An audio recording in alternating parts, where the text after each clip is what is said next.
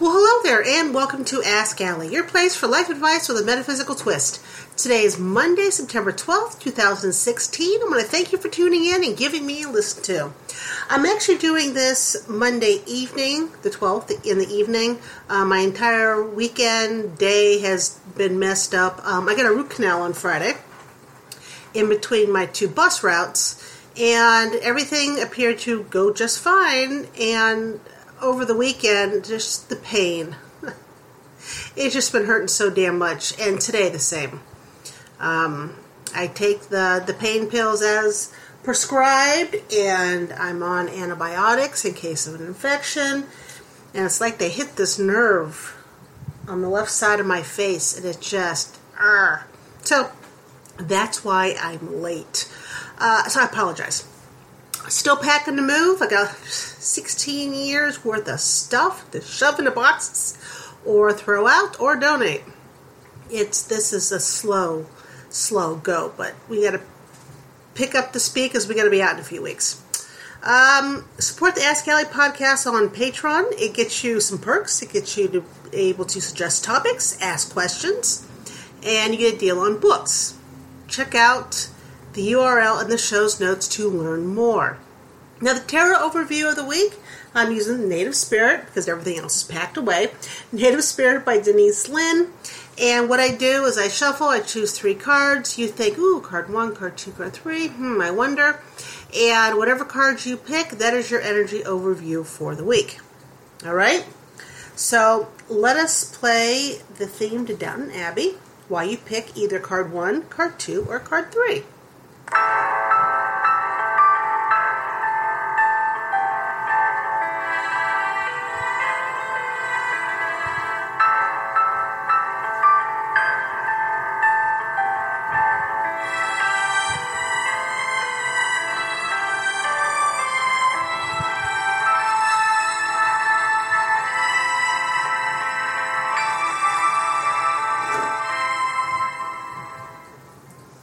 All right, excellent. So, what'd you pick? Card number one, card number two, or card number three? And a picture of these cards will be on the Out of Body Ecstasy site uh, this evening. So, if you want to take a look at the cards you picked. And that's Zena in the background. Let's ignore her. Yeah, there we go. She's been a bit meowy today. Um, okay. So, and and for this full disclosure, I picked card number three. I gotta squirt her with the squirt bottle. I don't mean to be so rotten, but she'll just stand underneath me and meow. Uh, okay, so if you pick card number one, again, I picked card number three. If you pick card number one, you picked Spirit Keeper of the West. And it's all about transformation, letting go of the old, illumination, harvest, gathering your inner resources. If it doesn't feel right, well, don't go ahead. Trust your heart. Chaos brings positive change. Almost all change comes out of turmoil. Don't be concerned if there's confusion in your life. It will all work out. That's card number one. If you picked card number two, you picked Flowing River, which, like card number one, Spirit Keeper of the West, keeps cropping up. And I shuffle these really, really well. So the fact that they keep popping up, it, this means something to us. Flowing river. Everything is falling into place because you aren't resisting the drift of the great river of life. It's time to let go. You're entering a period of gracious ease and flow. All is unfolding perfectly with good timing. When you're in a state of flow, you aren't pushing the river to go faster and you aren't swimming against it. Let go of the shore and enjoy the ride. And if you're like me and pick card number three, you picked Elder. This means confidence, entering your power, standing strong. You are a leader, stepping into the light. Let your truth be heard and felt by others. Make a stand in life. You carry deep inner wisdom. You are a teacher and a leader in the deeper sense of the words. You are a beacon for others. So the first one again, a spirit keeper of the West. It's all about letting go. Number two is Flowing River. That's all about going with the flow and things are, are happening. And number three is elder. That's being a leader and stepping into your powder. Power. Not powder. Power. oh, my mouth hurts. So it hurts to talk to, which sucks considerably. But uh, we will just muddle through, won't we? Now, a few of you may be asking, why did you squirt Xena with a squirt bottle? That wasn't very nice. And no, it wasn't very nice. But uh, she is the one cat in my house who is not fixed, and she's in heat, and her meow, her call for uh, to get laid, will permeate the podcast, and she'll drown me out. So that's why I was a little mean there. But I'll give her some extra uh, hugs and kisses when I'm done with the podcast, and she will forgive me. Okay. All right. Now, new this week is the Q and A of the week, and people who are supporting me on Patreon, or if they're a patron on Patreon, then they get to submit a question, and I, I answer it here on the podcast. So the question this week is from ATA, and they ask I have two job interviews coming, one for Disney and another one for a job in my field. How do you think they'll pan out for me? Love you lots. Keep up the great podcast. Well, well thank you. Um, the two job interviews will go well. Disney, I feel, is a shoe in. Um, the other the other job, it doesn't seem like you have enough qualifications yet for that. Um, they will like the interview. They will like you. Um, they'll like everything you have to say, but I'm giving that maybe a 40% chance of getting hired just because you don't have as much experience and qualifications as they would desire. So, but I think you'll be getting both pretty soon. both qualifications and experience. So, no worries there. But Disney, Disney's a shoe in. Okay, so thank you very much for submitting a question and for supporting the Ask Allie podcast. The topic this week is the 10 guiding principles of making soul connections. Now, I follow these principles when I make soul connections, and these are principles I have developed over the years by making soul connections. And what hap- what I've um, come up against or come up even with the flow when it comes to soul connections. And there are things, walls I've run into, and uh, things that just flowed. And these are the principles that I've gotten out of it. So, principle number one remember that you are love. Always. It's important to remember when you're looking for your soul connections, when you're searching for your, any of your soulmates, that you are love. And to remember that they are love. At the core of who we are, our souls were love. Now, of course, love comes with baggage, it comes with fractures. And nobody is perfect, but at the core of who we are, we're all love. Two, remember that you're never alone. None of us are ever actually alone. Our soulful connections uh, are not only those who are here on earth, there are those who have passed on. There are souls, there are energy always connected to us. So as you're reaching out for somebody, as you're reaching out for a soul, remember that there are souls around you and that you are never really alone. Three, remember that we all bleed red. Those humans, of course, on Earth. We all bleed the same color. You know, it doesn't matter what our gender is, our social economic bracket, our educational level, level, our race, our sexual orientation, religion, political affiliations. It doesn't matter. If you cut any of us, we're going to bleed red. And there was a very interesting um, DNA uh, video that I saw and of course I don't remember what the video is off the top of my head. But in it, um, they took a group of people, and in this group of people, you could tell that some of them really did not like each other because of uh, the nationality or race of the people. And each of them had to submit their DNA. And the the results came back from this room and everyone's DNA and it was discovered that everyone there was intertwined. Which, if you think about it, is a no brainer because we're all human. But to see, say, somebody from Turkey being DNA linked to somebody that was there from in France really got people to thinking. And it got me to thinking that yes, we all bleed red and we are all connected. And one way or the other, with our DNA, since we are all human beings, the DNA connects us and our souls connect us. So we're connected not only physically but spiritually. Okay?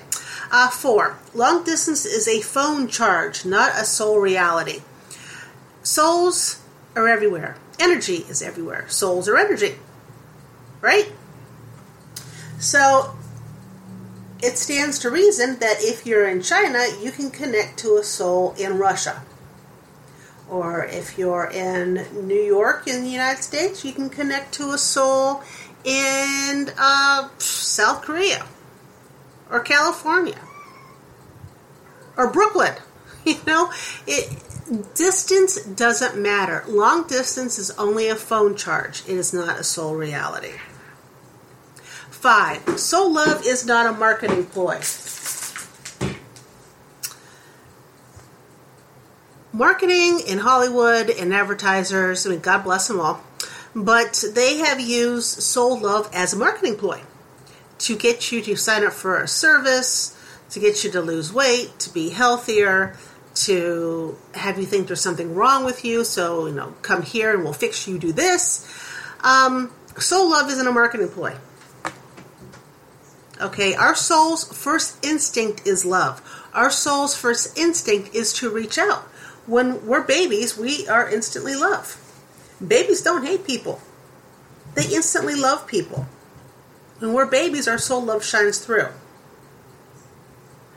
Right? Our souls are constructed, they are developed to be a vessel for love. What stops our souls from expressing the love as we grow up is what other people tell us. It's what how our brains assimilate the information given to us. Your brain, your human, your human mind, it helps you squash the soul love. It also helps to diminish your light because your mind, the human part of you that's juggling around up there, that's where the fear gets in. There's no fear in your heart. Fear's not in your heart. There's no fear in your soul. Fear and frustration and hate. It's all in your head. It's in your brain. love is in your soul. Soul love. Soul love is not something that's manufactured. Soul love is something that's already there. It's a part of you. It is not a marketing ploy. Number six, what you give out is not always what you get back.